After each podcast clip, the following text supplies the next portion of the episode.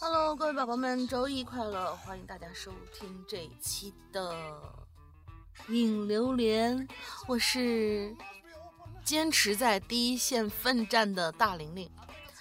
很久没有听到我一个人在这单挑了，是吧？那没办法，我们这期话题其实起的有问题。我们这期起话题起的是医院，然后就在我们起了这个话题大概一两天的功夫。亲爱的诗阳哥就华丽丽的，嗯，那个了，啊，不不不，不是那个啦，不是那个啦，就，就是他他只是稍微的嗓子有点不太舒服，嗯，所以我们祈祷他下个星期吧。如果你现在不太喜欢听我单挑的话呢，那么就可以直接跳过了，反正最近也没有出什么大事儿。嗯，如果你喜欢听我往下唠的话呢，那我就继续往下唠，就希望下个星期吧，因为毕竟单挑一期。还是挺挺挑战人的，嗯，别看最近我直播开了，哎，我是不是要做直播广告呀？别看我在，呃，每周一周五晚上九点钟准时在荔枝 FM 都给大家做那么，我们其实不按小时算嘛，按按分钟算，基本上连插科打诨到讲故事的话，就是一百分钟左右，嗯，已经做了有好长好长时间了。按道理来说呢，其实上线也不用那么紧张了，嗯，但是有些人呢，可能就觉得啊，听大玲玲聊天没意思呀，好吧，你可以跳过。所以呢，接下来的内容就是要讲给仍然留守在这里的同学们去听的。嗯，不管怎样，我还是会继续折磨你们的，放心吧。其实这一期的话题啊。就是起了一个医院的一个话题，哎呦，我就后悔起这个话题，为什么呢？就就老大病了嘛，而且不仅仅是老大生病了，我们的论坛也生病了，所以这一期呢，我们提前要感谢一下我们的官微君，也就是我们的英子姐，英子姐在星期六晚上六点钟之前，已经把所有这一期投稿的同学们的稿件全部都帮我汇总上来了。就是我们这一期其实投稿的时候有点特殊，是由所有的我们的官方群、我们的官方渠道的这些同学们统一下发了通知，然后把稿子交过来的。后来我零零总总统计下来一看，呵，一千个字不多，一千个字不少，刚刚好够一期，就是我跟老大一起做节目的时候那一期那么长。但是呢，这一期我就要自己在这儿说。OK 了，那好与不好的话，那就只能是这样了。师傅生病，徒弟就要顶上来嘛，对吧？然后我们事先呢，其实呃还是要说一下我们的论坛的留言地址。我们的论坛留言地址呢，我们现在论坛正在积极的抢修当中。然后如果说不出意外的话，下个星期之内，我我们一定。就是尽力把它去搞好，然后让大家还是继续在论坛上面留言。论坛的地址是 bbs 点鬼影 club，也就是 bbs 点鬼影 c l u b，鬼影全拼 c l u b 点 net，不是点 com 吗？是点 net。点进去以后，你会看到影榴莲这个板块。之后进入影榴莲这个板块呢，下面一般会放出一个。黑底儿红字的一条，就是配色非常骚情的一条话题啊，那就是我们当周的话题。这个话题呢，只能是跟帖，不能你新建一个话题，或者你到其他板块里去建一个话题的话，那我们就有可能会找不到你了。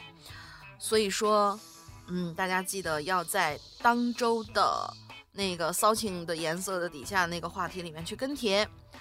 嗯，有什么话题能够对上来呢？你就可以聊什么话题，这就是我们的留言地址。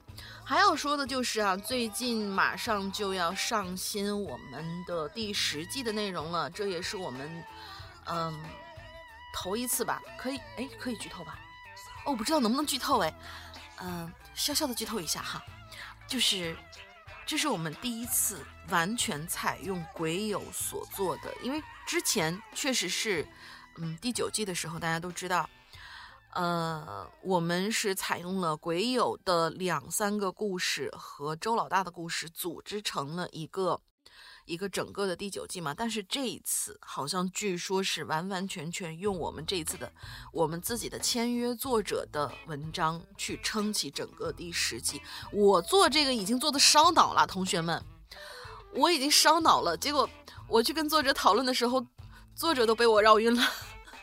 所以就是整个就是大家都烧的烧的。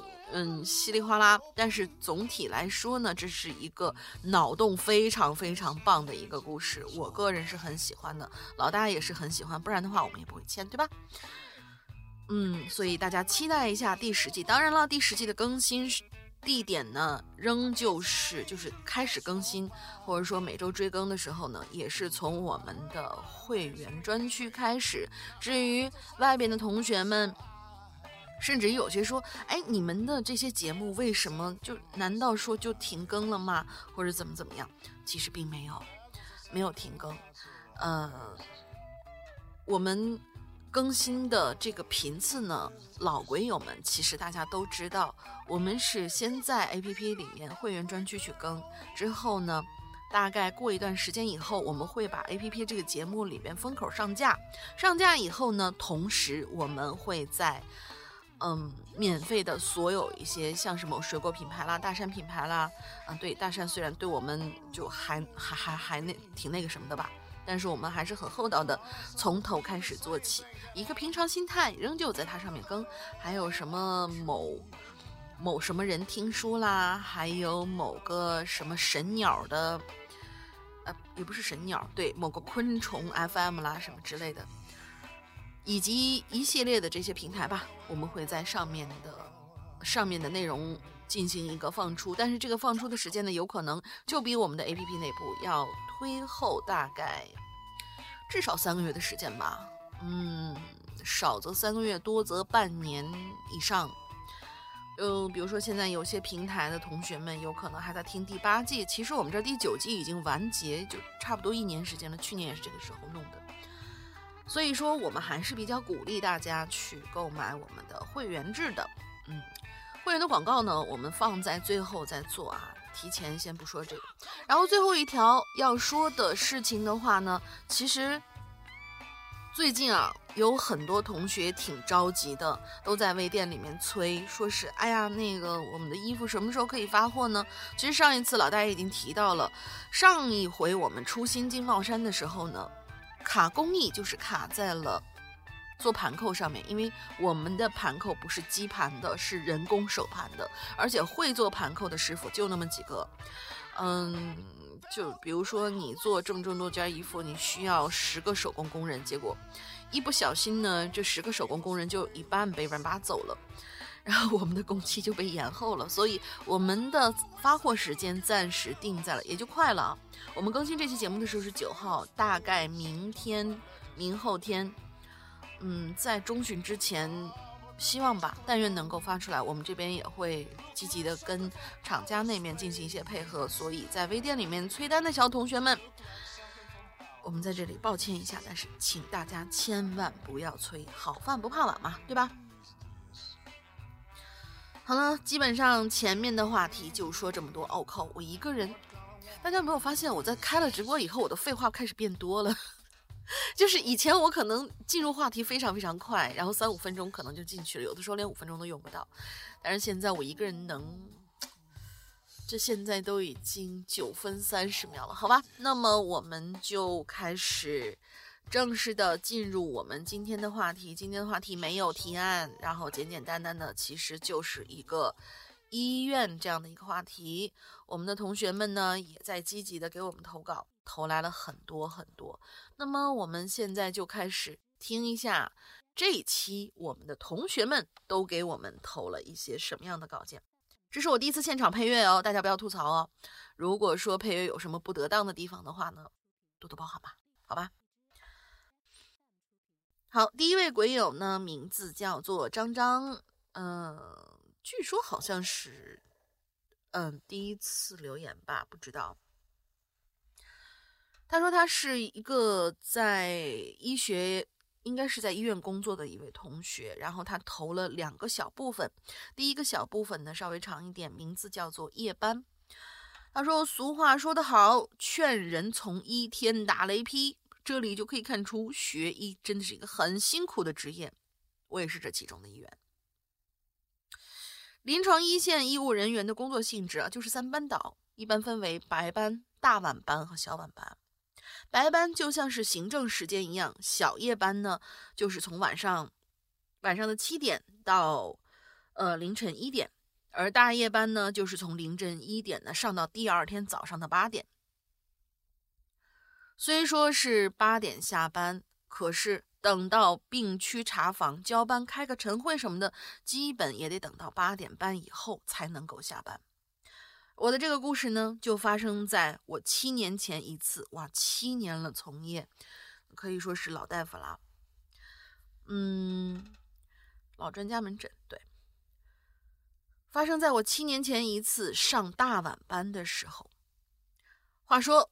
那个时候我上晚班的时候啊，如果晚上没有急诊的病人呢，还是可以不忙的时候趴在护士站的桌子上小休一下的。嗯，但是我一般呢会提前喝好咖啡，让我整个的晚班都自己保持清醒，尽量的不打瞌睡，因为我只要一趴在桌子上打瞌睡啊，就会出现鬼压床的时间。注意。是每一次都会有，每一次趴到一半的时候，我就会突然觉得我自己醒过来了，但是我醒了却动不了。可是呢，我自己又能觉得自己是清醒的，我能够看到周围所有的景象，可以看到整个护士站的台面，也一直能够感觉到。就是有一个人，而且是个男的，一直站在护士站外、护士台外面，以俯视角度看着我，但我却看不清他的脸。自己其实很想醒过来，却又醒不过来，这种感觉其实还是蛮恐怖的。医学上其实解释为睡眠瘫痪，但是我呢，我又没有办法解释这到底是不是这么个情况。但还有一点很凑巧的，就是每次我挣扎的醒过来的时候，一抬头就可以看到这个走廊上面指示的时间，LED 大屏上显示的是凌晨四点四十四分。每次都是这个时间哦，我自己都会觉得哇，怎么会这么巧啊？哎，四四四也其实挺晦气的。我要是早一分钟或者晚一分钟醒也好啊，为什么每次都会在四四四当中醒过来呢？回到说的这个故事发生的晚班啊，这一次我带了一个实习生一起上晚班，到了凌晨三点半左右，我突然就觉得有点点困了，但是呢，我又不想趴着睡，我觉得趴着睡，万一又遇见这个盯着我的男人，嗯，实在是太难受了，所以我决定今天不趴着睡，我就转身把椅子转个方向，闭上眼睛，背着。嗯，坐着，背靠着护士站的桌子边儿，我的脸正对着病区走廊的这个入口，所以我在想，如果来个人啊什么的，我是可以知道的。因为护士站是中心环岛的位置，四周被病房包围，两边的走廊还是很长的。病区后门和侧门已经锁好，只留下一个人可以进出。我就这样开始小气。就这样眯到一半的时候，哎，就像平时那种感觉又来了。我当时还想着怎么又开始呢，真烦人。可是我还是动不了，自己又很清醒，就很想站起来。这个时候啊，我模模糊糊就能感觉到一个像白色的雾一样的人形，慢慢的朝我靠近，却不是平常那个男的。这个人感觉年纪好像要稍大一点，我很想叫旁边那个实习的小同学，可是我发现他已经趴在桌子上睡着了。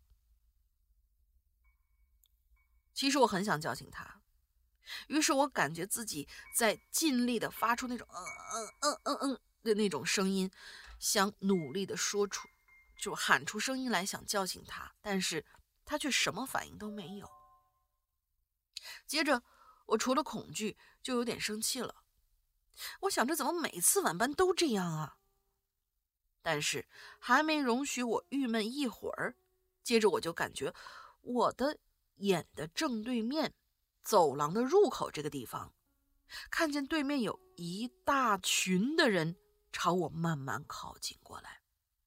也是看不清脸，但是模模糊糊能看到人的轮廓，带着一点白色的雾状，可以感觉出有男有女，还有小孩儿。他们穿的都是白色的囚服，全白的，就像古装片里的那一种，然后再慢慢慢慢的朝我靠近过来。他们彼此之间在交谈。但是说着什么又听不清楚，嗯，有点像鸭子叫的那种声音。我当时心里还在吐槽啊，我靠，有没有搞错啊？你平时来一个就算了，这次居然来一群，太过分了。而且这种感觉比平时更加真实。我就这样看着他们慢慢向我靠近，直接穿过了我的身体，而且我还能感觉到，当他们靠近我的时候。有个小孩在我身边笑了笑，笑出了声音。还有个小孩扯了扯我的工作服。大概又过了三十秒钟，然后我就突然能动了。我马上转身看我旁边的这位小同学，他依旧是睡得很香。一看时间，哦，还好不是平常的四点四十四分，但是具体几点不记得了。当然。其实心里面还是很害怕的。我把这件事情告诉我的好朋友，他呢也是我的同事，他就建议我平常上晚班的时候啊，记得要带一点护身符或者什么金饰品在身上，这样比较好一点。他呢还帮我从庙里请了一个护身符，从此以后上晚班我就会带着护身符。说来也巧，自从带上它以后，我晚班就再也没有遇到过这类事情了。只可惜的是，这个护身符有一次自个儿裂掉了，我就拿着红布袋给它包好，放进抽屉里，没有带在身边。再到后面，我也没有再上过晚班了，也就没有再遇到什么事情了。就那样一群，就这第一个故事完了，我就觉得就那样一群一大堆涌过来那种感觉，还真的是有点，我去。一个让我们就感觉有点那个了，然后现在是一群，啊，确实是，你说这位同学胆子也还是蛮大的，嗯，像之前听过我直播的有一些同学们，应该都记得，我们也讲过一个一个护士的一个故事，他们晚上遇到了那么一个小鬼的那种情况之下，还是陆陆续续都辞职了嘛。然后这个是一群，然后你居然还能待在这个医院里面，虽然不是在上晚班了，还能待在这个医院里面继续供职，佩服佩服，张张同学胆子还是蛮大的。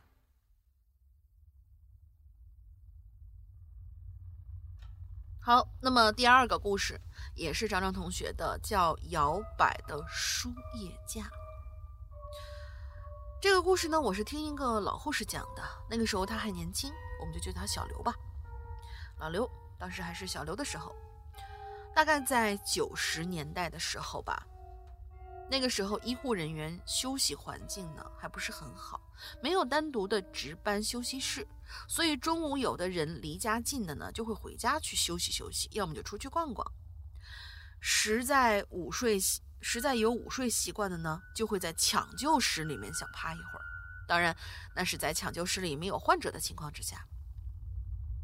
有这么一天呢，中午，小刘呢和他的同事，另外一个资历更老的护士，在抢救室里面打瞌睡。这个抢救室一个是一个密闭的空间，是没有窗子的，只有一扇门正对着走廊。那个时候天很冷，没有开风扇，所以基本上也是不可能有风啊什么情况的发生的。当时啊，他睡着了。另外一个老护士睡到一半的时候，哎，突然就醒过来。醒来的时候一睁眼就发现头顶上面的输液架子，每个床旁边都配着输液架嘛，就看见那个输液架之前都是静止的，突然就开始自个儿左右摆动。要知道抢救室是一点风都没有的，所以不存在说被风吹的那种摆动。但这个时候呢，就能看出姜还是老的辣了。这位老护士呢比较镇定，看到这个呀也没害怕，就躺在床上呢，盯着这个输液架开始骂，各种骂，骂着骂着，这个输液架自个儿就停下来了。然后呢，睡在旁边的小刘啊就被吵醒了，就问老护士：“你你干啥？你骂我呀？”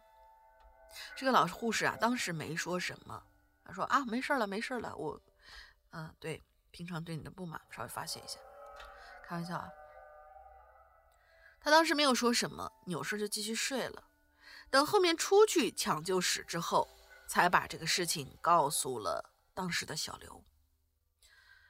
输液架的事儿啊，就是这样。我们听起来好像没有那么恐怖，但是自己真正遇见了，其实还是挺吓。好，这就是张张，一个医务从业者给我们带来的故事啊。其实我们，嗯，我有这个私心呢，起这个话题，其实希望炸出更多我们的医务从业人员，给我们讲一些，哪怕给我们讲一些，就是，呃，也也也不是说那种惊天动地的一些事情吧，就是医院里面有没有一些小的段子或者趣谈。嗯，反而是不希望大家就是因为生病，然后躺在医院里面，今天遇见哪个，明天遇见这个的。嗯，好，下一位同学，下一位同学叫喵喵的大喵，这次好像大好多都是新同学。说到医院，他这个段子很短啊。他说说到医院，我呢有一个其实挺乌龙的经历，就在上个月吧。我妈妈被电动车撞到了，摔得还挺严重的，然后住院了。我去陪夜，那个时候是大概半夜十二点到一点，就在上个月。我还不能睡着，我得看着盐水呀。挂完了要喊医生去换，而医院呢又没有 WiFi，我那个百无聊赖呀。幸好就先下了一堆《鬼影在人间》，回顾以前的故事。于是我就一边听鬼影，一边开始玩单机游戏，跟我习惯一样。结果听着听着听着呢，就听到了天威同学的台湾腔。当时其实已经有点困了，走神走的厉害。嗯，对，游戏和鬼故事都阻止不了我的瞌睡。我困起来走路，那都是能直接睡着的。迷迷糊糊之中，我好像听天威说了好几次“观落阴”这几个字。呃，观察的观，洛神父的洛，然后阴间的阴。我这一激灵，突然就醒过来了，仔细听了一下，却是又说了一遍“观落阴”。然后我就联想前几天看的《环界》啊，就是上次老大介绍的那个《午夜凶铃》的原著。贞子可以直接干扰电子设备，我就心想：难道是有去世的人、去世的鬼魂在捣乱吗？可我们，我们当时可是在脑神经外科呀！我就感觉我背上的毛突然就炸开了。而这个时候，我听到手机里传来了欢快的音乐声，老大喊了停，并自嘲这一集突破《鬼影人间》的上限与下限，然后哼。祝了我们愚人节快乐！我知道你们说的是哪一期节目了。对，当时说的那一期节目就是，嗯，天威在讲一个就是关洛音的故事，然后关洛音的时候遇到一个事件是什么呢？然后遇到的一个事件就是关洛音的故事。然后关洛音的过程当中呢，我们遇到一个重要的事件，遇到的事件是什么呢？嗯，讲了一个关洛音的故事，然后就是。嗯，这个段子已经很久很久以前了啊，没有听过的可以去 可以去感受一下。就是那天正好是愚人节，然后我们当时愚人节的时候要求就放出一期那个《鬼影在人间》嘛，就找到了天威，然后去讲了这样的一个死循环的这样的一个 段子，最后循环大家都都快疯掉了，这怎么回事？机子卡住了吗？其实到了后来就就是一个愚人节的礼物，那我觉得这这一期做的还蛮逗的。如果没有感受过的同学们，一定要去听一下这一期，在我们的 A P P 里面有哦，应该在其他平台也有吧，我忘记了。好，下一位是池塘男孩儿，群里面的池塘男孩儿。啊，对了，那关于就是刚才我们说的这个“关洛音”三个字，既然我三个字都已经给大家嗯细细的描述了是哪三个字嘛，不如我们就拿它进入进去密码好了，免得我。在结尾的时候，在那想半天，对吧？那就是进去密码，就是关洛音，我都已经告诉你们了。你们要再猜不出来的话，再听不到的话，那我就写招没有了。下一位同学，池塘男孩，师阳老大，大玲玲，你们好呀！池塘来报道了，最近天冷了不少，两位大大要注意保暖哦。这个事情去私信老大，我这样一个就。我每次都想吐槽，老大那么在在意自己健康的一个人，每一次生病的都是他。然后我这样的一个死宅，就是什么都很不在乎，每天吃着外卖的御宅，然后就身体好的要命。嗯，倒也不是说，嗯，说是哎，你不要说这种话，嗯，那个什么，有的东西你不说它可能就不会来，你说了它就来了。倒也不是说是这样，我倒真希望，我真的是真希望老大能好，然后我呢，稍微赶个小帽啥的，倒不是因为我有这样的牺牲精神啊，是我特别想请个假，休息个病假也好。开玩笑的，开玩笑的啊，有怪莫怪啊，我刚才说的是开玩笑的，大家都健健康康的才好呢，嗯。上网的大玲玲，你们好！哎哎，我干嘛要重复这一句？不说了。两位大大要注意保暖。嗯，医院每个人都熟知的地方，不知道你们对这个地方有什么感觉呢？是恐惧，还是悲伤，还是欢喜？医院这个地方是人命的起点，也是人生的终点。我们从产房呱呱坠地来到这个世界，从病房中安详的闭眼离世。在我看来，医院其实就是一个小型的轮回之所。嗯，有旧生命的终结，但也往往伴随着新生的希望。二零一九年的秋天，十岁的小雪儿最近住院了，医生诊断是白血病。哇，不知道他这个故事是杜撰的还是那个什么，是真的。但是十岁的孩子得白血病，还真的是挺那个的。院方说，如果没有合适的骨髓。雪儿可能无法活过今年的冬天。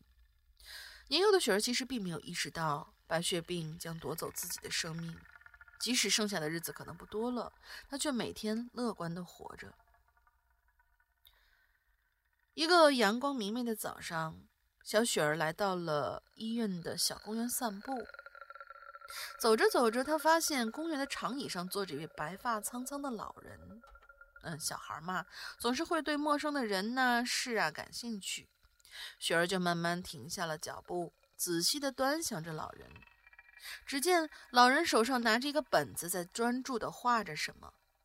雪儿被老人的举动吸引住了，禁不住向老人走过去。而这个时候，他发现老人的双臂上布满了纹身，上面满是雪儿不熟悉的文字。就像不久之前他在电视上看到的那些梵文一样，感觉到雪儿的到来，老人抬起头，笑笑眯眯的示意雪儿一同坐下，并把手中的本子递给雪儿。本子上所画着是一棵苍劲有力的柳树，在柳树的庇护之下，一棵棵植物的嫩芽正在努力的成长着。这个时候，老人看到身穿幻服的雪儿，问：“小朋友，你这是得了什么病吗？”雪儿天真无邪的看着老人说：“我也不太清楚，听妈妈说是白血病。嗯，听起来好像很美丽哦，这种名字。不过自从我生病之后，妈妈的情绪总是很低落，好几次都偷偷的掉眼泪。我听护士姐姐跟妈妈小声讨论，说我可能活不过这个冬天了。”不过我相信，我一定会好起来的。老人看着雪儿的眼睛，脸上写满了怜惜，眼神渐渐变得深邃，仿佛看透了什么，继而深邃又变成了坚定。老人摸摸雪儿的头，说：“小朋友，你会好起来的。”然后就小心翼翼地把画从本子上撕下来，递给了雪儿，然后起身离开了小公园。到了晚上，雪儿回到病床上，仔细看着老人的画，突然发现画好像跟白天不太一样了。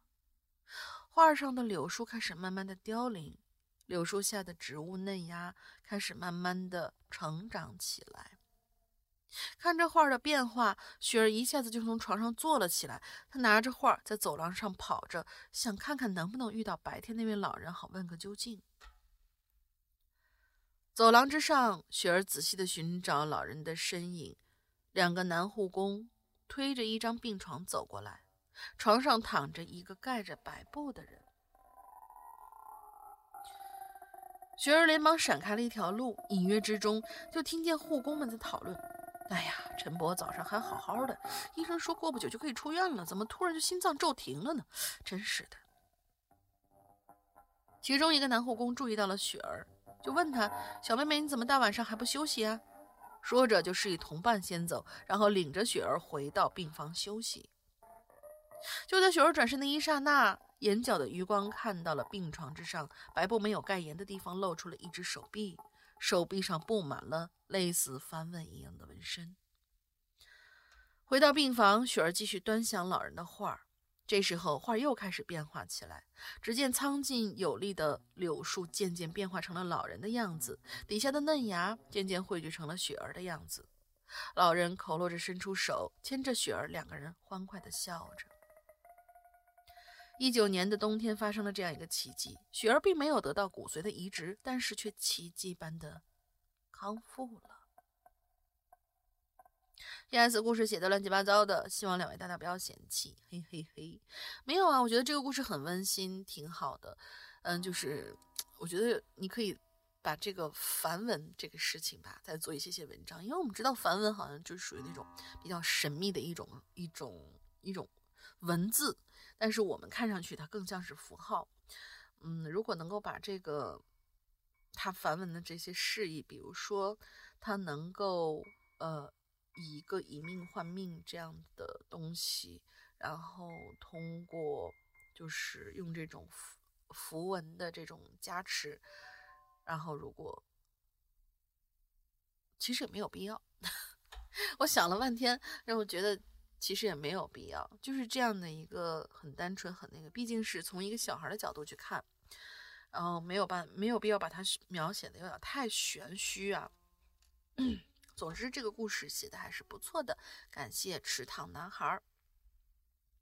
下一位，青楼夜雨，这个名字很羞羞答的一个名字的同学，我有后言来留言了。说到医院，一个人生命的起点，也是绝大多数人的终点。即使如此，我就来讲讲生与死的故事吧。来个分割线，记得那是我十八岁的一个夏末。正在网吧浪费青春，我的 QQ 滴滴滴的响了。他说：“能给我一支烟吗？”女他，或许是出于对姑娘的美色，也许是出于她和我一样都是单亲家庭长大的孩子，我便结账下机去了他家。我问他怎么搞的，怎么连烟都买不起了？他说：“回家的时候看见路边的小乞丐，觉得很可怜，就把身上所有钱都给他了。”然后这姑娘说：“嗯，我想喝酒，能请我去喝酒吗？”我摸了摸自己不多的钱，还是带她出门了。猛烈的将自己灌醉之后，她也醉了，邀请我去湖边散步。刚到湖边，她突然就嚎啕大哭起来。我就结结巴巴的问她怎么回事啊？她说：“因为这个男朋友是她的初恋，她她离开了她妈妈给她介绍的那个叔叔，所以没有经济来源了。”男朋友没有钱花，就要叫他去卖。听罢愤怒之余，我也只能是好言安慰着。他突然说想去厕所，看着他踉踉跄跄的步伐，我就犹豫着，还我犹豫了一下，还是带他去了女厕。所幸厕所没人，说来的时候，他说我要跟他同归于尽，你带我去他家楼下吧。哦，见劝不住，只能答应，扶着他去。到了他家楼下，他撕心裂肺地喊着男朋友的名字，而我只能尴尬地站在一边。一直等到了二十三点左右，也没有看到男朋友回家，只好又搀着他回家了。告诉他的妈妈，她现在情绪很激动，这两天千万不要提她男朋友。我便转身回了家。又过了几天，我去 ATM 取钱，遇见男友拉着她，她说男朋友发了工资过来看看。我看见他们和好如初，也就把这事放下了。可谁知道这一面却是最后一面。三天之后，听说他跳楼了。五楼天台，没有一丝犹豫，一跃而下。送医，医生说内脏位移，多处骨折，重症监护两天，还是走了。啊，我没有去看他，也许是不忍心看他痛苦，又或许只想记忆里留住美丽的他吧。他很小时候父母就离异了，跟着母亲生活，家里还有一个姐姐。在他十六岁的时候，经他妈妈的介绍，把他给一个五十岁上下的老板当小三儿。他的哥哥啊，也是个混蛋，曾经叫我去追他妹妹，好一起骗他的钱。或许他实在太漂亮，我自荐形秽，我自自荐形秽；又或许是出于内心那点良知，我拒绝了他哥哥的骗局。或许当时的我不太明白。一个自己深爱的男人叫他去出卖自己的肉体，对于他的伤害有多么深？那份他梦寐以求的爱，到头以来，也只是让他出卖肉体换钱的骗局。过去了十几年，而今依依历历在，依然历历在目。我后悔，后悔当初为什么不听他哥哥的去追求他。我也恨，恨世间是那么的黑暗和残酷。也恨这个弱女子为什么不能摆脱她的家庭，离开她的男朋友，自己走出去，开始自己的新生活。刚刚写完上期的留言，我就去骨科住了十二天。哦，青豆叶病了是吗？病床上的十二天让我曾想起了这个曾经艰难活过的女孩，她的生命结束在她十八岁的夏末。有些人，别人看她很脏，但是她却很干净；有些人，她或许死了。但是也许是她的心声。此后听她说，哥哥和她男朋友是好哥们儿，而从此我的交际圈里就没有这个哥们儿了。嗯，好伤感的一个故事啊！我一直以为这是一个杜撰的故事，就是一直到一半的时候，一多半的时候，我还以为是杜撰的故事，没有想到是真实的故事。所以说，青楼夜雨也是这个这个，其实就有点让我想起了之前我们在网上面一直呃吵得沸沸扬扬的某个网红被家暴的事情嘛。就是有的时候不知道为什么，明明大家都知道家暴这个事情就跟出轨一样，只有零次和无数次，但是当你第一次遭遇家暴的时候，就是不能理智的站出来说。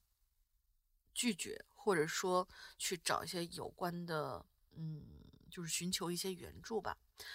但是最终待在这个圈子里面，导致了最后不好的一些结果。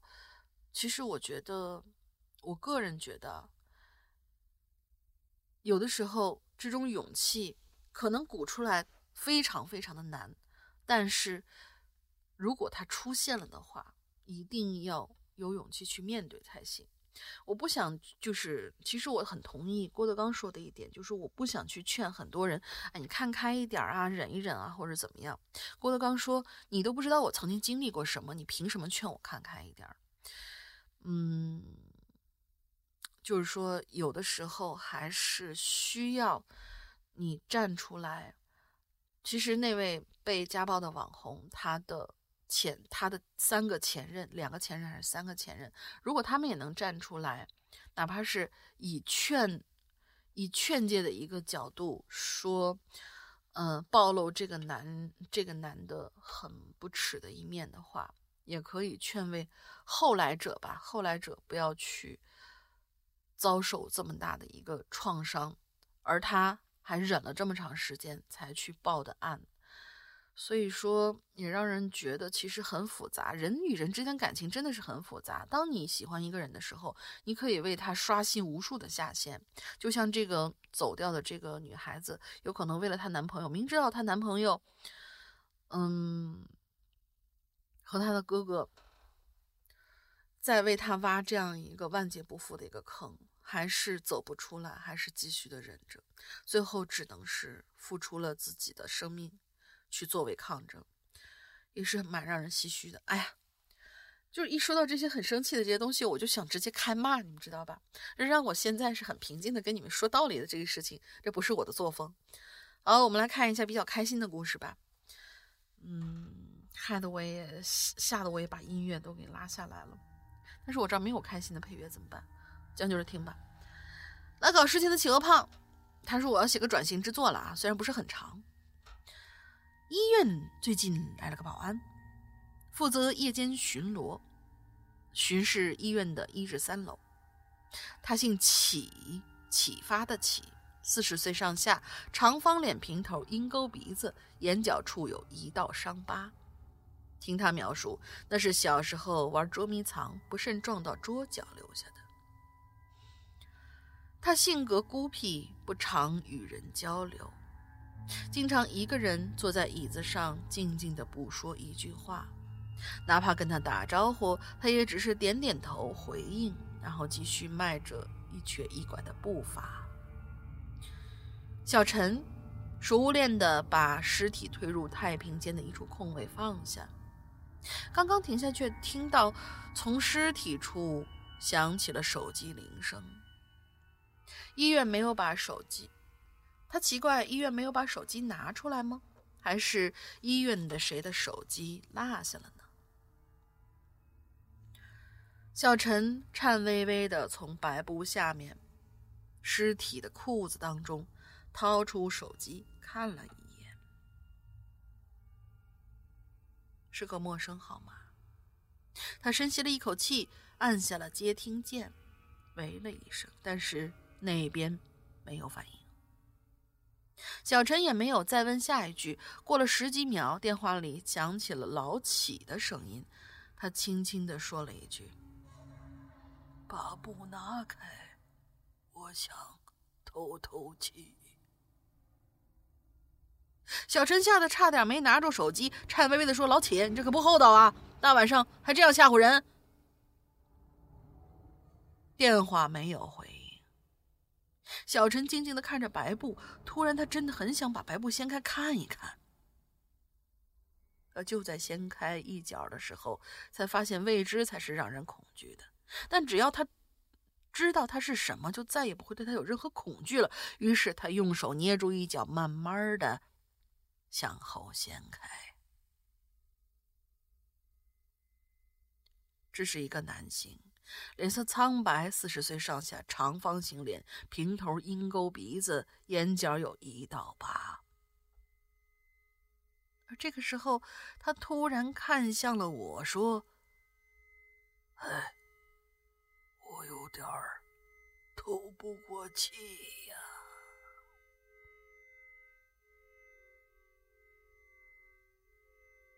所以这就完了是吗，企鹅胖？我还是想把你拉黑。就是，嗯，好吧，我我不评价了，企鹅胖，我我私下找你去谈，啊，气死我了！我还想着这一期放你的每周一歌呢，嗯，都不知道，都不知道该不该放，嗯，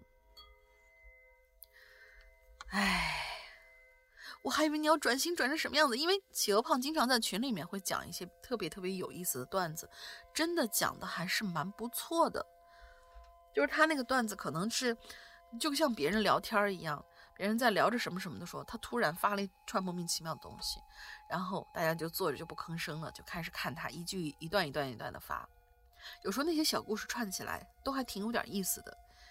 可是你自己写段子的时候，你为什么老是写成这样？气死我了！你简直是。好，不管你了，南红兔子。下面这位叫南红兔子。山哥、大玲玲两位主播好，还记得我毛毛的毛毛的那一期超级超级怕狗的那位同学？看到英子姐在朋友圈发布了这期医院的话题，我就忍不住来冒泡啦。小的时候啊，在我上小学的那几年时光里，我和爸妈一家三口住在爸爸工厂分配的员工宿舍里，一共三层楼的平方。嗯，这个配乐真是老抢戏。在我上小学的那几年时光里，我和爸爸一家三口住在爸爸分配的员工宿舍里，一共三层楼的平方，每一层二十几户，就像大学宿舍那样，公共厕所和公共洗水房。虽然条件很艰苦，但是邻里之间关系特别友好。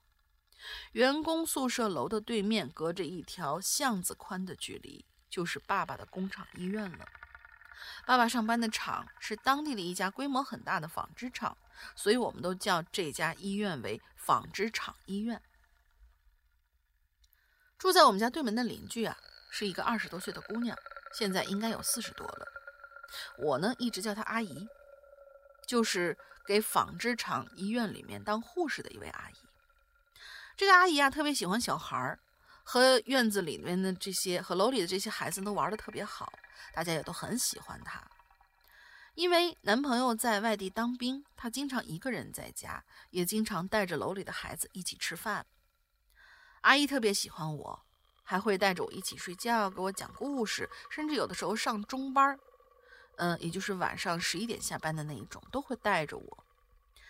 有这么一年呢，就在我放暑假的时间，我陪她上中班。在护士办公室的外面看课外书。临近下班的时候，晚上十点多，阿姨去查房并且交接班，让我去一楼大厅等她，然后一起回家。可是让我万万没有想到的是，就在我去大厅的楼梯上，就撞见了说不清道不明、至今也没能想通的一件怪事。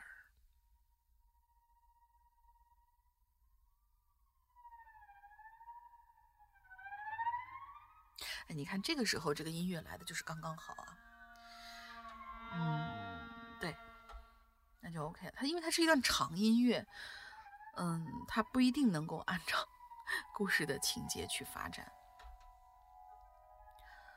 二十多年前的音乐楼梯，医院楼梯，现在已经找不到照片了。为了方便大家直观的明白事情发生的过程，我从网上找了一张现代医院。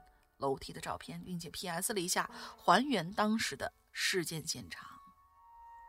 当时我住在三楼，楼梯的两边都是墙壁，扶手呢都是安装在墙壁上的，完全看不到拐弯处是什么情况，更看不到隔壁往下，哎，更看不到，更看不到隔壁往下去的楼梯那样的情况。就在我悠哉悠哉的往下走的时候，楼梯对面的墙壁不知道什么时候啊出现了一个人影从人人影上可以初步判断，应该是个老奶奶，在我隔壁的楼梯上往上走，走得很慢，走得很慢。关键是大半夜那么安静，我也却一我也听不到一点点上楼梯的声音。当初年小年纪小嘛，没想那么多，也就本能的往旁边让了让，还想着等会儿从楼梯这边拐过去的时候别吓着人家才是啊。我呢就故意跺了几下脚，发出了很大的下楼声。可是就在我下到楼梯转角处一拐弯，看到隔壁的楼梯上却是空空的，什么都没有。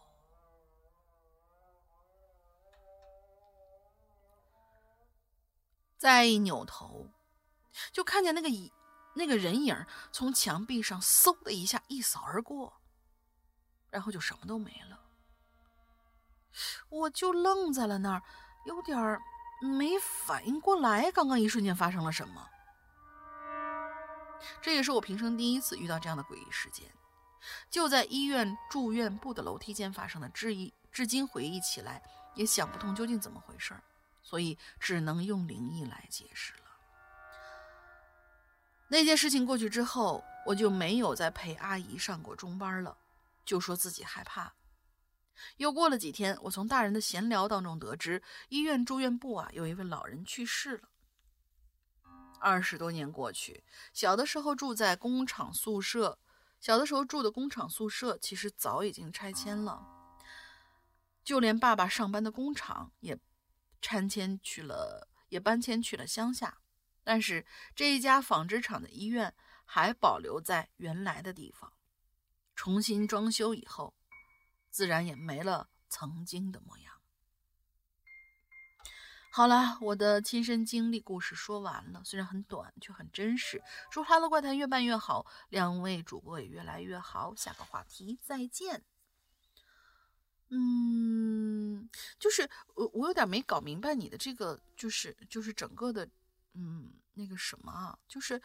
比如说，你的这个扶手带着楼梯是在一个墙的这边，那么你中间，嗯，中间是一个毛玻璃吗？还是一堵墙？为什么你能看见有人在往上走呢？因为我脑子里面脑补的应该是你在往上走，呃呃，你你再往下走，然后别人再往上走之后，中间除非你是应该有一个，嗯，类似于像是毛玻璃那样的装置，你才能看到他继续再往上走嘛。而你下到这块的时候，呃，转一下，转到这边来，发现没有人，这才是有可能的。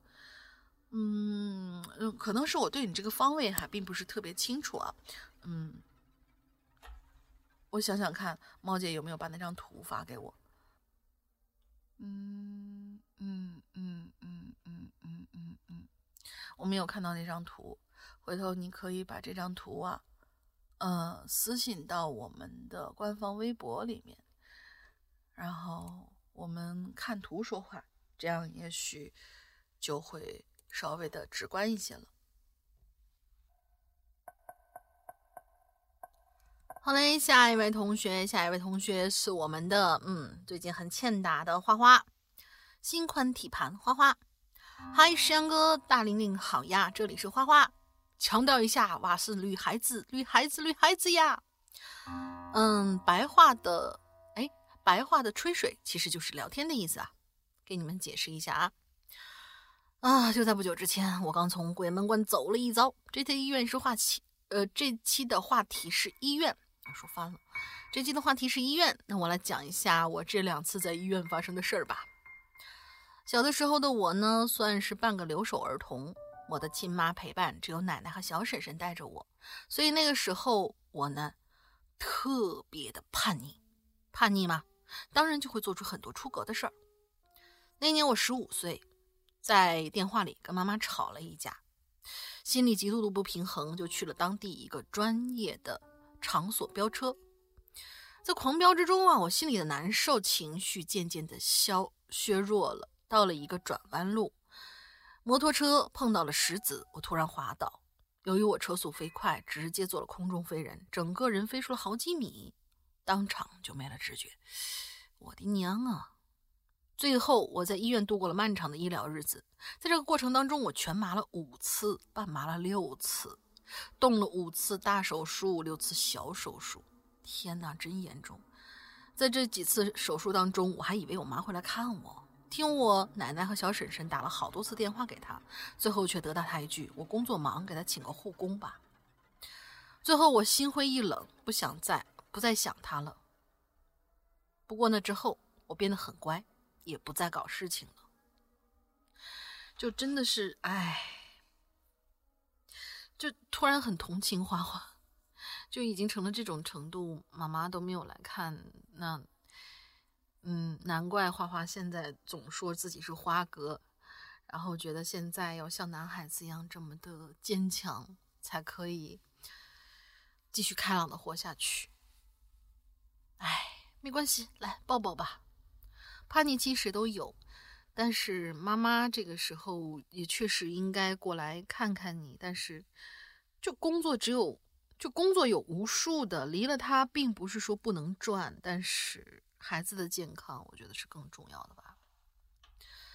嗯，下一件事情就是呢，还有前两天呢，我因为胃穿孔动了一次手术。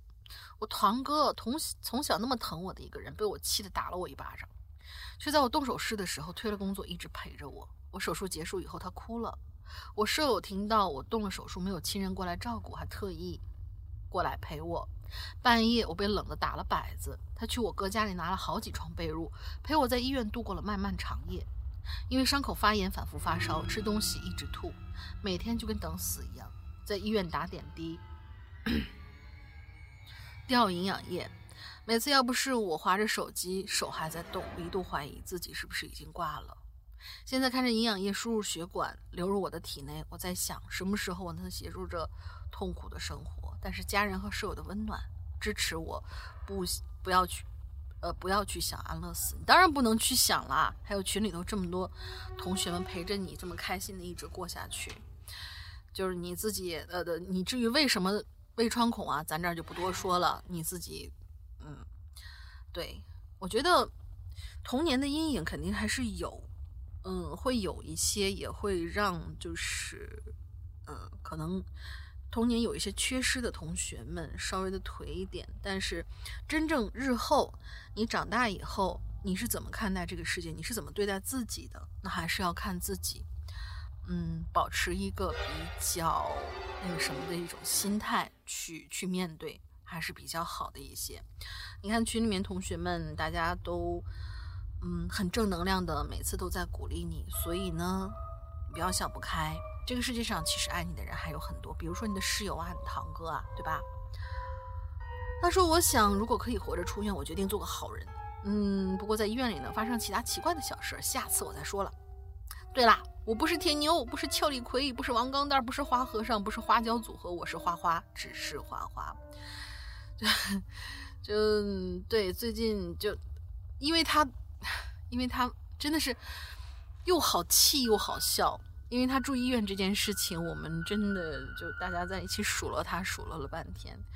但是呢，看到他每次在医院里面可怜兮兮的，吃什么都吐，很难受，然后又免不了去心疼他，说：“哎，铁牛啊，你少作妖吧，真的，做个好人吧，对自己好一点。”哪怕是你缺失的那一部分没有对你好，你也要对自己好一点，对吧？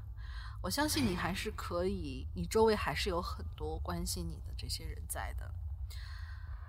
嗯，最后他说得先饮茶，花花去打点滴了。那么我们在这里也祝花花早日康复。中国好室友，对中国好堂哥，嗯，也是让我们每个人都还蛮羡慕。当然，医院这种地方嘛，能不去尽量别去，真的是能不去尽量别去。不是说体检不行啊，有病还是要去看的啊。我说谁呢？我这是我这种作死的人，还去说别人，嗯，也是没有什么立场。嗯，不过这一回是你做错了，所以你就乖乖的，呃，有你的堂兄、你的室友们陪着去。去做一些调整，好好的康复起来就好了。对不起啊，刚才那个音乐声音稍微有一点点大，不知道后期的时候会不会很吵。我已经调小了，sorry。好嘞，下一个鬼友是 Betray，呃，他是投到我们的邮箱里，其实投到邮箱里也不错，嗯，但是邮箱里面呢，有的时候会有一些广告客户，怕会漏掉。啊，果然还是委托给官微君更加的靠谱呀。他说：“你好，我是我来自东北一所医大，忙碌的大四大五语言一，有你们陪着我，不知道这封信寄出对不对？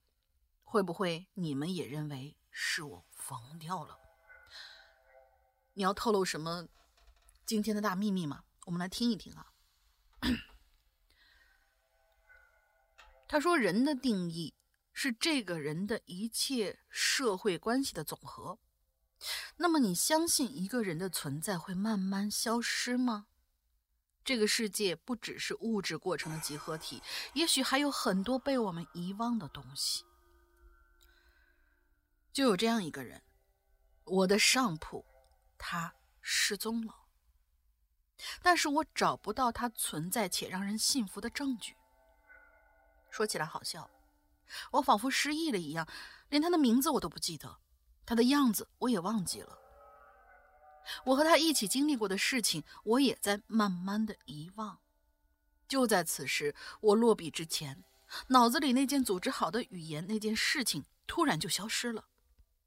对，就是突然之间，模糊了。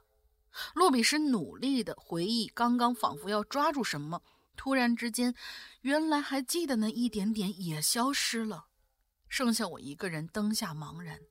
于是我知道。我不能再拖下去了。哦，对，我要强调一下，我没有记忆力、记忆力退化等毛病，其他的事情我都还记得很清楚。我听鬼影很多年了，听了很多故事。我喜欢在午夜医院值班的时候听，下雨时坐公交听，写论文的时候听。但是我从未想过有一天我会和这种诡异的事件联系起来。我现在想到什么？打什么？把打完的空格到下一行想起来再加上。我的记忆流逝太快了，不这样可能这封信都无法完成。语序可能有点乱，希望能够读懂吧。我们的寝室是六人间，事情是这样的：大五那天早上，我睡过头了。前天晚上我在医院值夜班，很晚才回到寝室。这里提一下，我们医院就在我们学校旁边，推门出去就是。那天早上，我被室友喊醒，告诉我今天开论文。我做了个习惯动作，然后很习惯的就是向上踹了一下床板儿，嘴里喊出一个人的名字：“起床，晚饭。”那个名字到嘴边我突然就喊不出来了，就是那种前一秒你还记得卡在喉咙里，就是喊不出来的那种感觉。我只好又踹了几脚，我说：“那个谁，买饭去啊！”宛如演练一般，做了无数遍熟悉的动作。我叫我起来的室友，哦，多了一个字啊！直到叫我起来的室友一脸懵逼，问我：“你跟谁说话呢？”我说：“你傻了吗？就那个谁呀！”我又踹了床板几脚。那个室友，我就管他叫 A，叫做 A 吧。A 说：“你没睡醒吗？你上边没人吗？”我当时真的像是看傻子一样看着他。我说：“你有病吧？”我跳下床，扶住上铺的床边栏杆，一跃身探了上去。上铺空空如也，上面空空如也，只有一个脏兮兮的枕头，是学校统一发的那种，仿佛真的什么都没存在过。我当时就慌了，好像自己喝断片的那种感觉。我室友一脸委屈的样子，说：“我们大三搬进来的时候就是五个人，你怎么回事儿？”其他几个室友也纷纷围上来附和说：“他们的眼神都很疑惑，我能看出来不是装的。”我当时就疯了一样跑去旁边的寝室问：“问我的上铺是谁？我是五零五，周围五零一到五二零这一圈我都问过了，都问我：哎，你丫是不是疯了？”不是小女人了吧？缺爱了？我那天一度怀疑，我真的是在做梦。我是梦见我上铺是住着人的。下午我浑浑噩噩的来到论文课，论文课题课，论文课题课，整个三个小时，一位老师喋喋不休，嘴皮子上下翻飞，讲着什么，但是我都没听进去。直到最后点名，就是那个。签到，就是那个签到那种。点到我二十八的时候，我室友踹了我一脚，我心不在焉的道了一声，然后他叫二十九，一个陌生的，在我一个陌生的声音在我斜后方发出。我回头看了一下，没有在意。接着就是三十三十一、三十二，我的室友们纷纷答道。散会了，我回到宿舍。魂梦颠倒的躺在床上，慢慢回想，整理思绪。突然，仿佛抓住了什么一样，猛地想起：宿舍不都是应该按学号分的吗？那个人不是我室友，但是他夹在我的寝室当中。我当时仿佛抓住了救命稻草，仿佛弄明白这个人的存在与否，我就能确定自己是不是在梦里。我把我发现的想法。把我的发现与想法告诉别人，并肯定的告诉他们，我上铺绝对有人。我室友回答说：“哦，那个人啊，是申请住的高间儿，原来也是我们寝室的，但是他没和我们一起搬过来。这个高间儿啊，就是每个学校都有的那种和留学生宿舍有一拼的那种高级宿舍。对于他们的回话，我连标点符号都不信。他看到我鄙视的表情，突然就生气了，又问我：那你告诉我，那个人去哪儿了？”我当时一时噎住了，弱弱的回答：“是不是搬搬走了，回家了？或者，我我我想那个时候可，嗯，或者，我想，呃，我想到那个可能时，我的脸色一定十分的苍白。我室友坚持要我好好休息，他在晚上会给我买饭的。”说一说我是怎么确定我上铺确实有人存在过的吧。第二天，由于对周围的极度不信任，我请了一天假，开始试着去找寻一些证据。如果存在过，那总会有痕迹留下来吧。当时我的心里除了茫然，还有一丝丝兴奋，仿佛最优秀的侦探去挑战最不可思议的密室杀人案一样。可是，我远远没有想到，想在深渊之中触摸真相。你以为你触摸到的是真相，实际上也许是一具披着真相躯壳的恐怖。他在深渊之中，透过这具躯壳，深深的凝望着你，慢慢向你靠近，然后故意的让你触摸到，最后把你拖进更深的深渊里，永远离不开。那天是星期二，我一早起来，从寝室开始寻找。蛛丝马迹，就像昨晚在心里演练过无数遍一样，范围从小到大，搜索由物到人。室友们都去上课了，我开始翻箱倒柜，储物柜、桌子槽、床底，我的箱子。对呀，我的箱子里那是一叠我们。写到这儿，我没法落笔了。一次又一次的头疼侵袭着我，在我努力的思索那事那些事情的时候，下次有机会我会继续写给你的。半年之前，我试过把他的名字写在本子上。诡异的事情是我有天晚上回去，本子上的字迹有一天消失过，笔墨笔记都消失了。每个人都觉得我疯了，没有人相信有这样一个人存在。所以我只能把这件事情讲给你们听了。嗯，其实我我没有像你这么明确的是对应一个人啊。我觉得你可以有一个解决方式，就是因为二十九的时候有一个，不管他是陌生还是熟悉的声音，在你斜后方发出，你可以去核对第二十九号是谁。还有一个就是你说的这种感觉，我其实明白。就他们当时总结的我说啊，你就是记忆不好，你就是记性不好。但是我曾经有过，不是针对一个人啊，是针对一个东西，不止一次，针对一个东西。就是我明明一直都在用这个东西，然后突然有一天早上起来，我看着那个东西，我不知道那是谁的。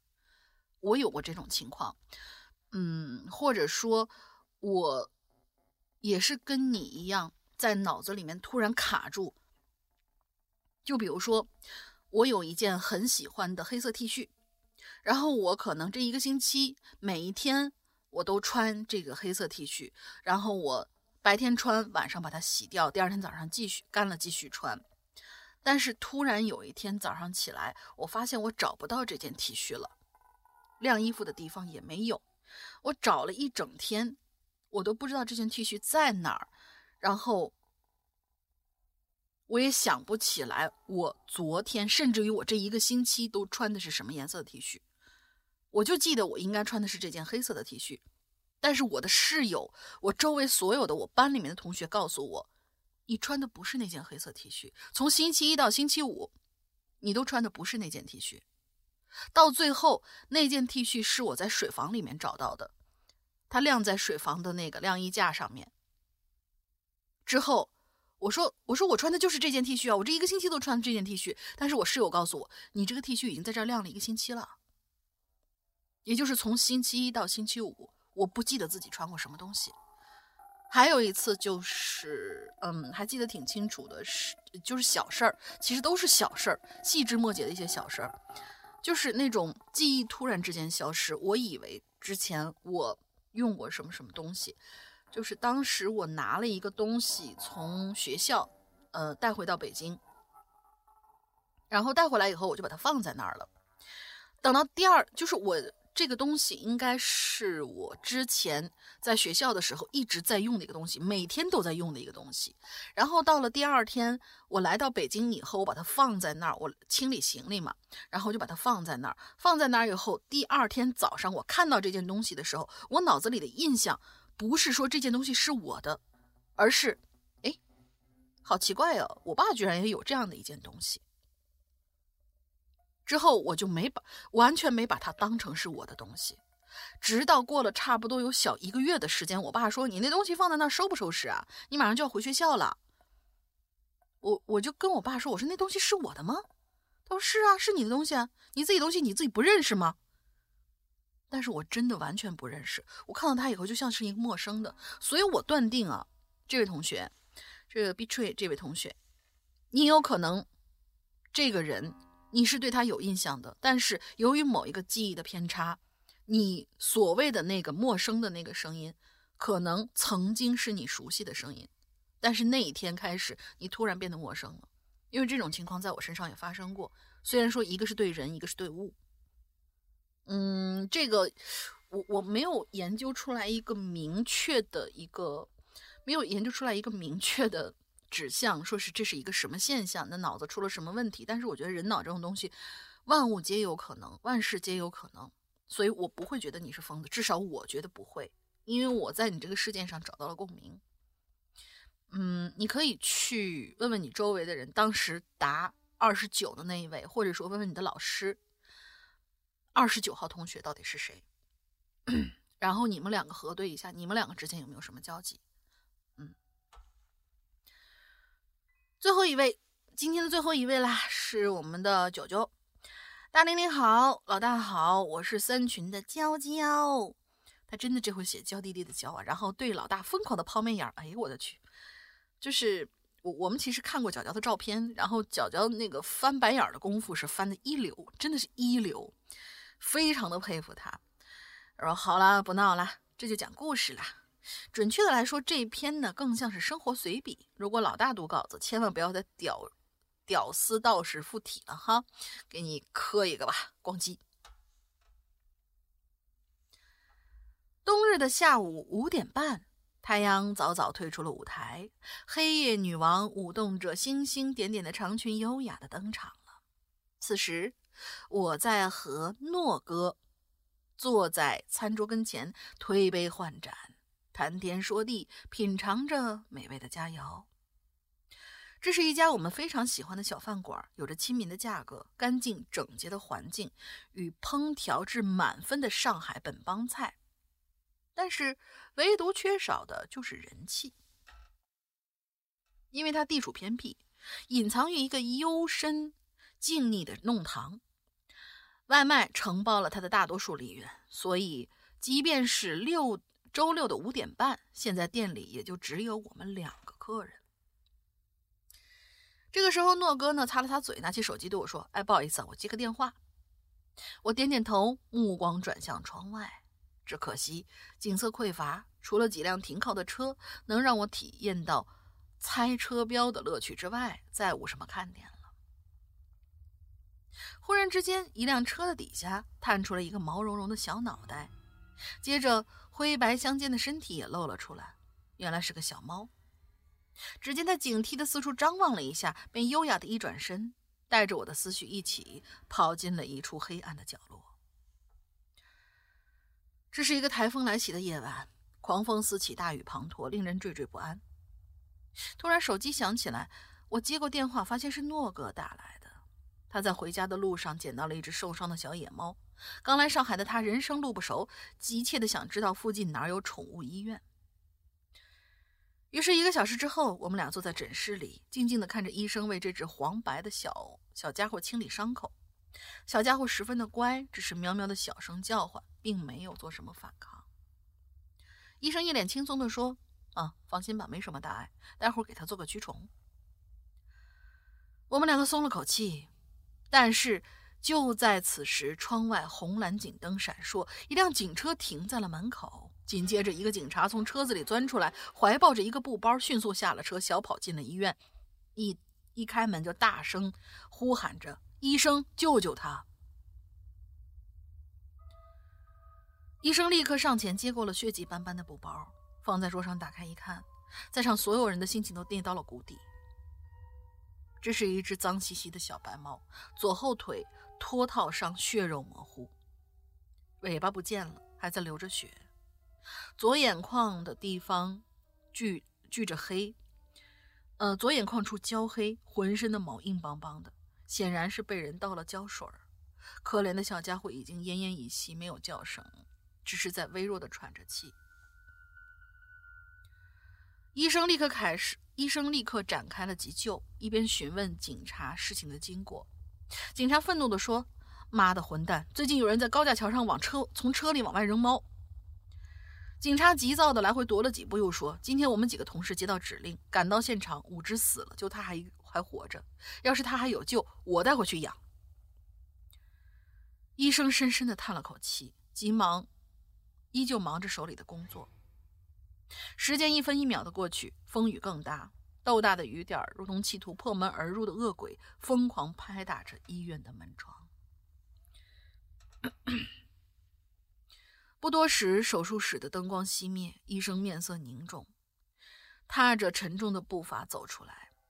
警察读懂了他的表情，脱下帽子，丧气地垂下了头，自言自语地说了一句：“看来我们有缘无分呐。”医生拍拍他的肩膀说：“对不起，真的伤得太重了。”做完驱虫，我和诺哥坐在车里一言不发。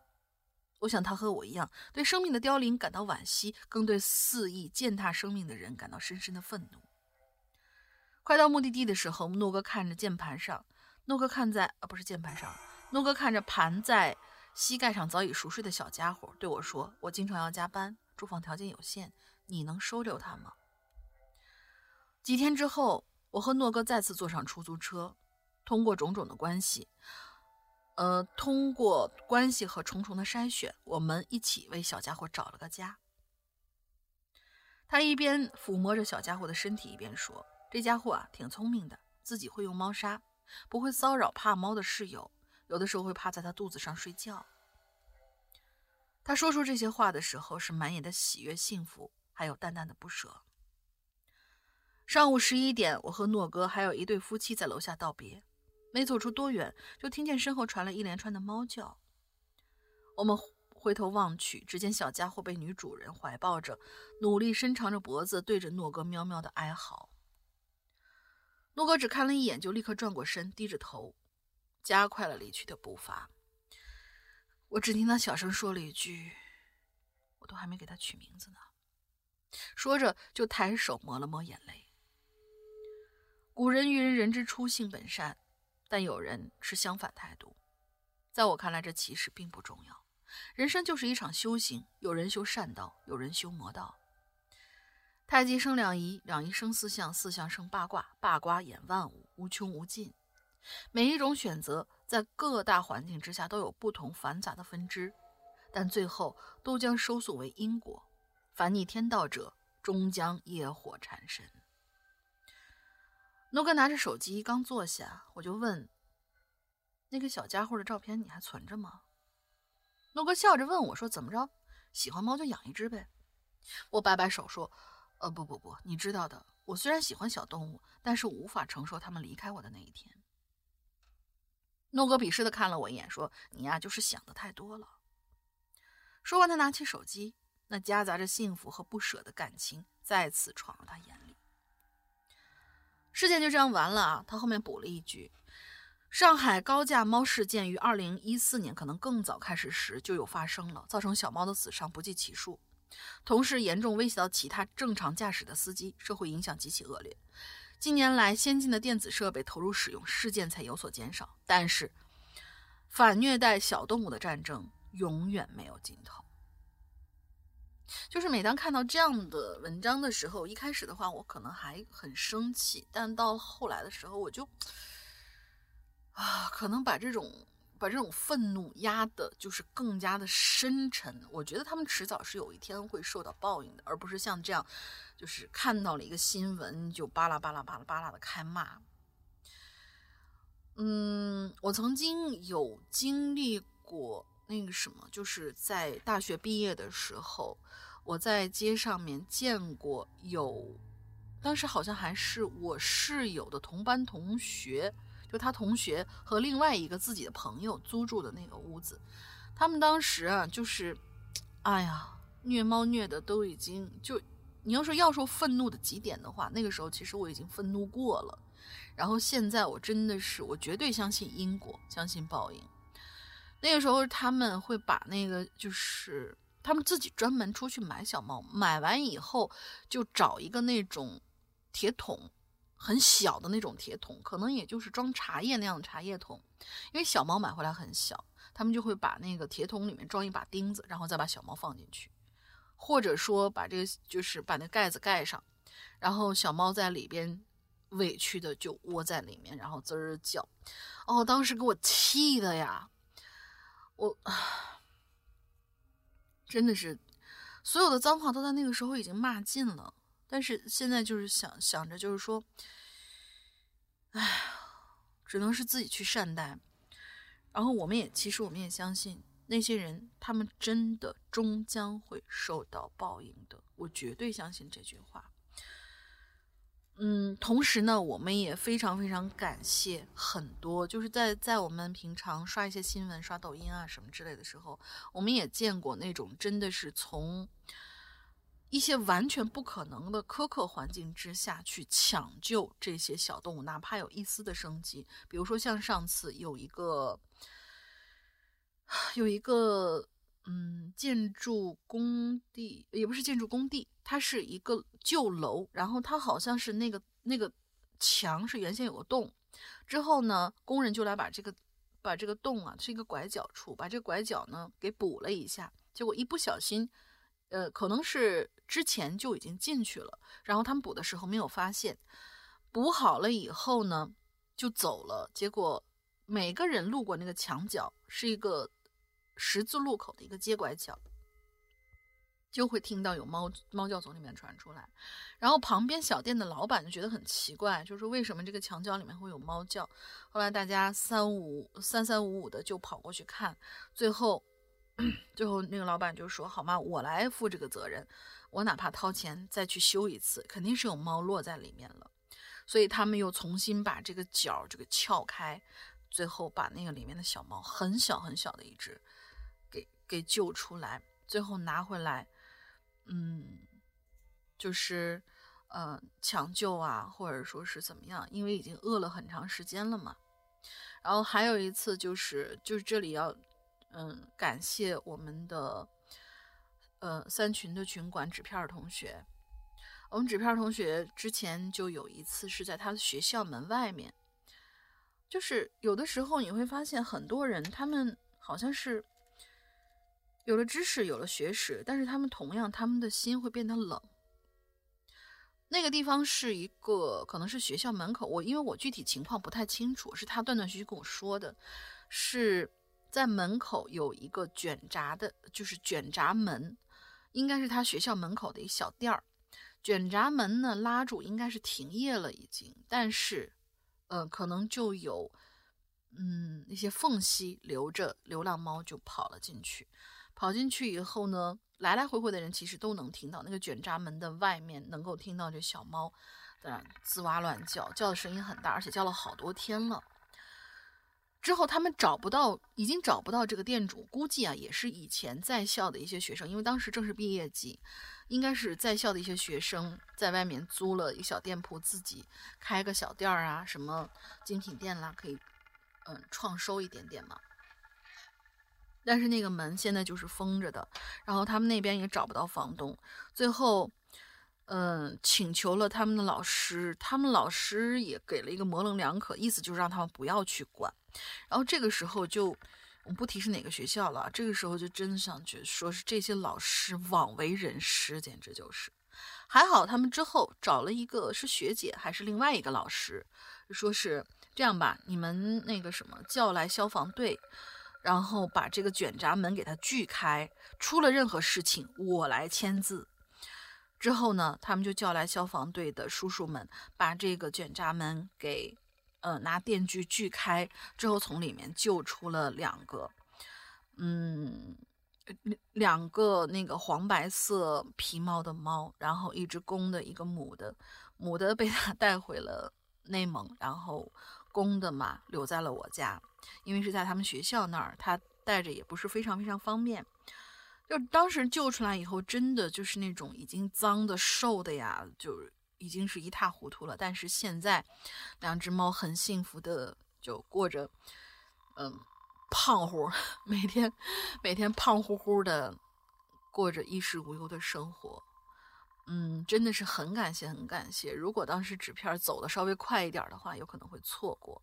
而有的时候，很多人可能，尤其是在毕业季的时候，也不想给自己多找麻烦。但是，我们的纸片同学真的是尽职尽责的把这只猫，把这一对猫救出来。然后，那两只猫一开始住我家，后来他说是母的来我养，然后起名叫铁锤，铁锤妹妹。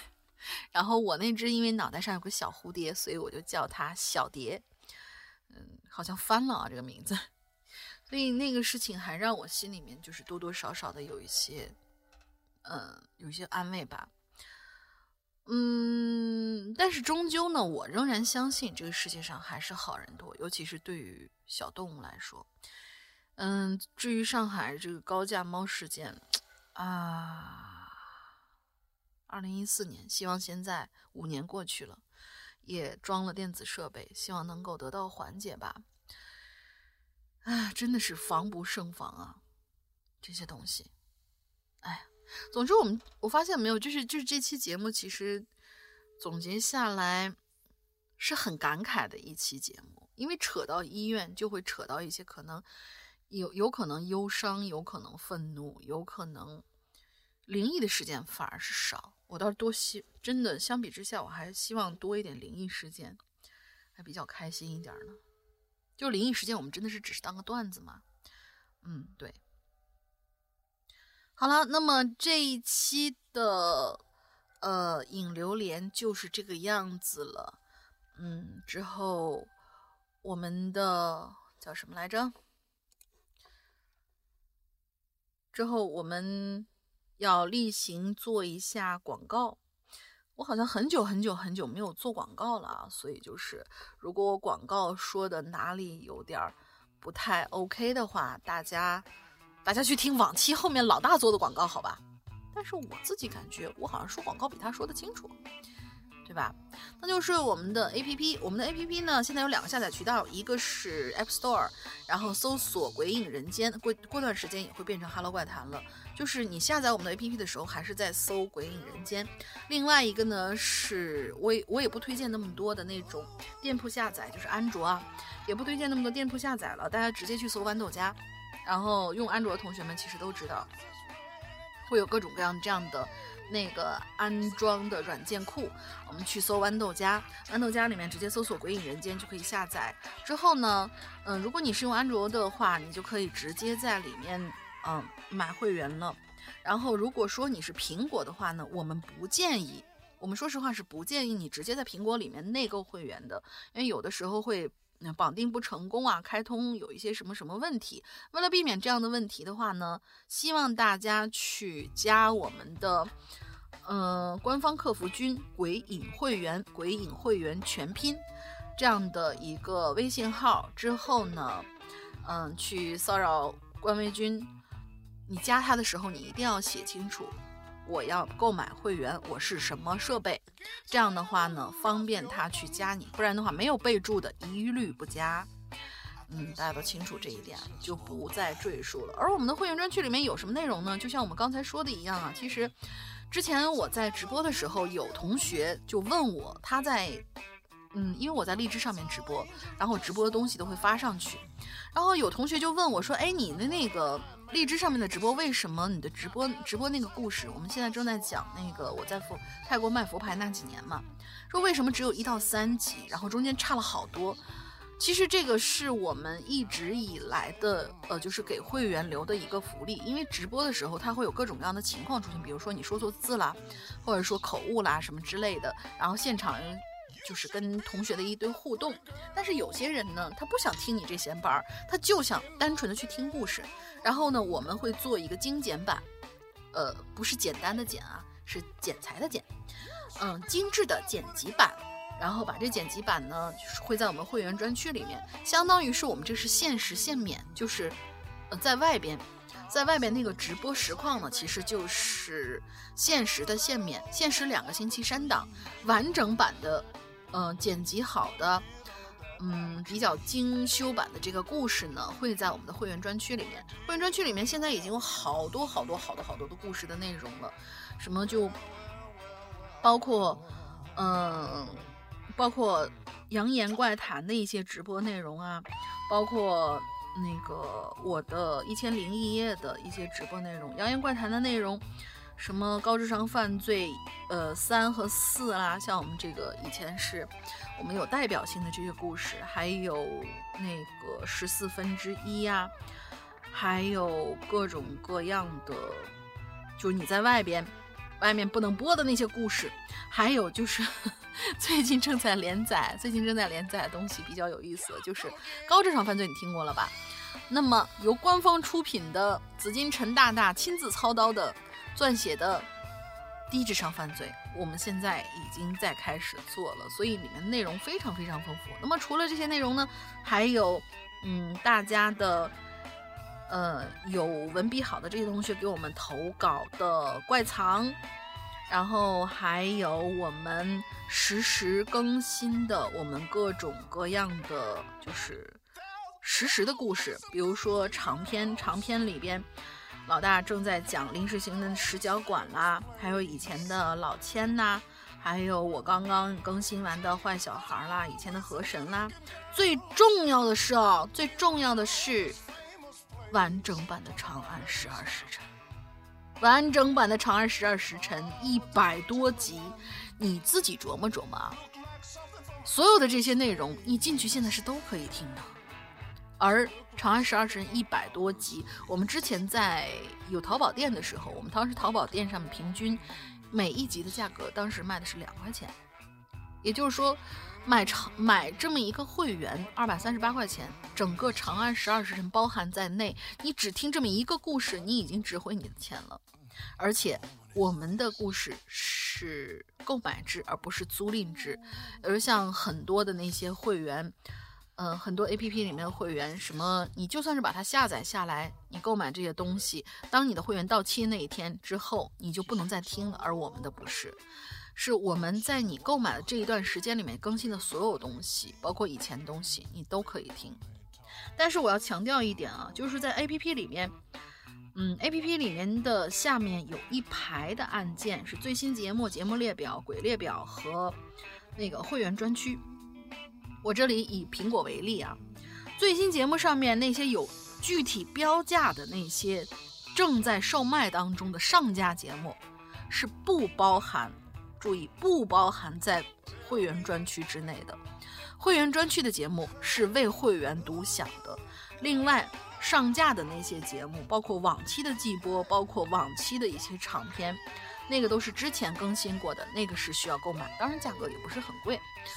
嗯，总之，我们的 APP 里面东西是目前来说最全的。而且，其实如果说你更感兴趣去听一些在人间啦，或者说呃。在人间，也就是现在奇了怪了，还有引流连这些板块的时候呢，我们这个 A P P 里面也是相对来说最全乎的，所以你们就不用等了吧，就直接去买吧，还犹豫什么呢？对吧？OK，广告就做到这里，然后进去密码呢，中间也说过了，这一期呢，不知道唠的大家满意不满意啊？终于讲完了，哎，我怎么把心里话给说出来了？最后，我们都希望老大呢早日康复吧。就是他这个，呃，一稍微上点火啊，就闹嗓子这个事情，没法没法的，真的是没法没法。老老大其实他是很敬业的，他在很不舒服的情况之下，还在继续做着那个第十季的后期，然后跟我们讨论一些什么什么事情啊。他是他的心是跟我们在一起的，对。嗯，而且我星期五的时候其实还问过他，我说星期天的时候需不需要我给你替班？他说不用不用不用，嗯，星期天的时候应该差不多了，但是没想到还是还是不太行，所以大家要督促，如果老大跟你讨论什么事情，他又一连串发语音的话呢，你就赶紧制止他，让他赶紧喝水去，不要再发语音了，这个语音怪。就是老大是著名的语音怪啊，这是没办法的事情，而且是真的是一发六十秒，一发六十秒那种，受不了。好好休息吧，好好休息。嗯，为了讲更久的故事，为了大家对他的爱嘛，对吧？好了，我们这一期的节目就是这样了。稍后，稍后我不放废，我不废话了啊。稍后我们会给大家放出我们的。啊，不太想放他的歌，但是没办法，已经答应下来了。我们每周一歌，三群的企鹅胖给大家唱的一首歌，哎，标题是什么来着？Sorry，我现在去给大家查一下，唱的什么歌来着？嗯，哦，查到了，这首歌叫做《伏笔》啊，就是大家先将就着听吧。然后褒贬的话呢，在群里同学可以跟大家吐吐槽啊，嗯，可以跟企鹅胖吐吐槽。来，你们平常一贯支持的企鹅大大，看看他唱歌到底有多么厉害。好了，这期节目就这样啦，祝大家这一周快乐开心，拜拜。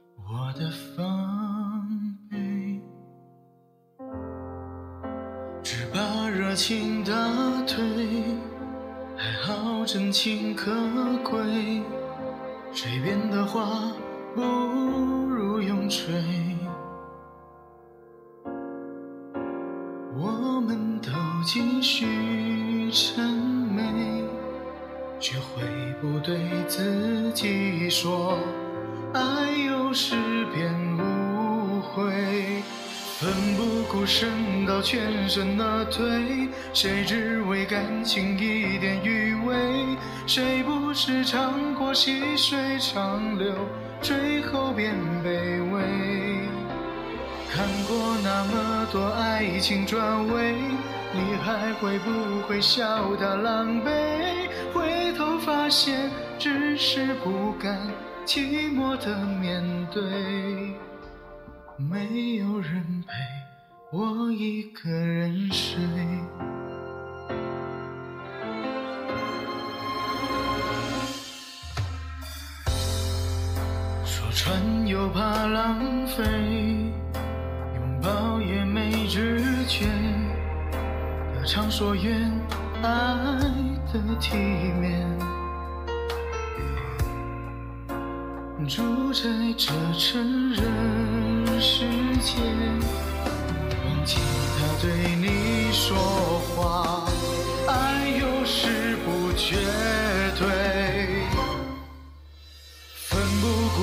到全身而退，谁只为感情一点余味？谁不是尝过细水长流，最后变卑微？看过那么多爱情转位，你还会不会笑他狼狈？回头发现只是不甘寂寞的面对，没有人我一个人睡。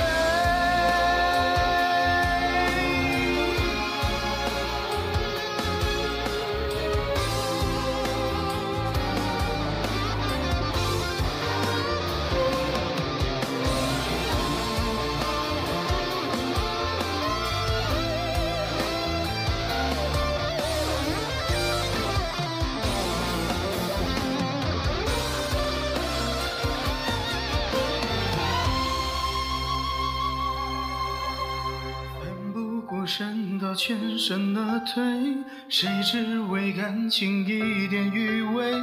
谁不是尝过细水长流，最后变卑微？看过那么多爱情转位，你还会不会笑他狼狈？回头发现只是不甘寂寞的面对，没有人。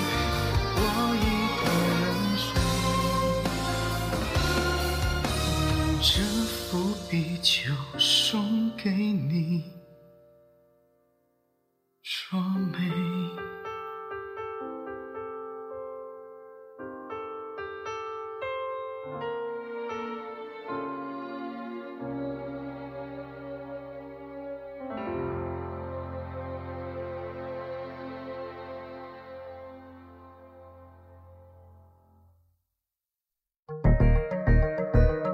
大学推理社团一行七人来到了角岛上的石角馆。半年前，中村青司一家离奇丧命，现在，一幕幕谋杀在这群大学生之间接连上演。谁能阻止无人生还的悲剧重演？也许，只有那个名叫岛田杰的男人，才能破解石角馆的。各种迷局，《哈喽怪谈》手机 APP 会员专区重磅放送，日本推理小说划时代巨制，新本格推理流派掌门代表力作《灵石行人馆》系列有声音乐剧，第一部《石角馆事件》由刘诗阳播讲。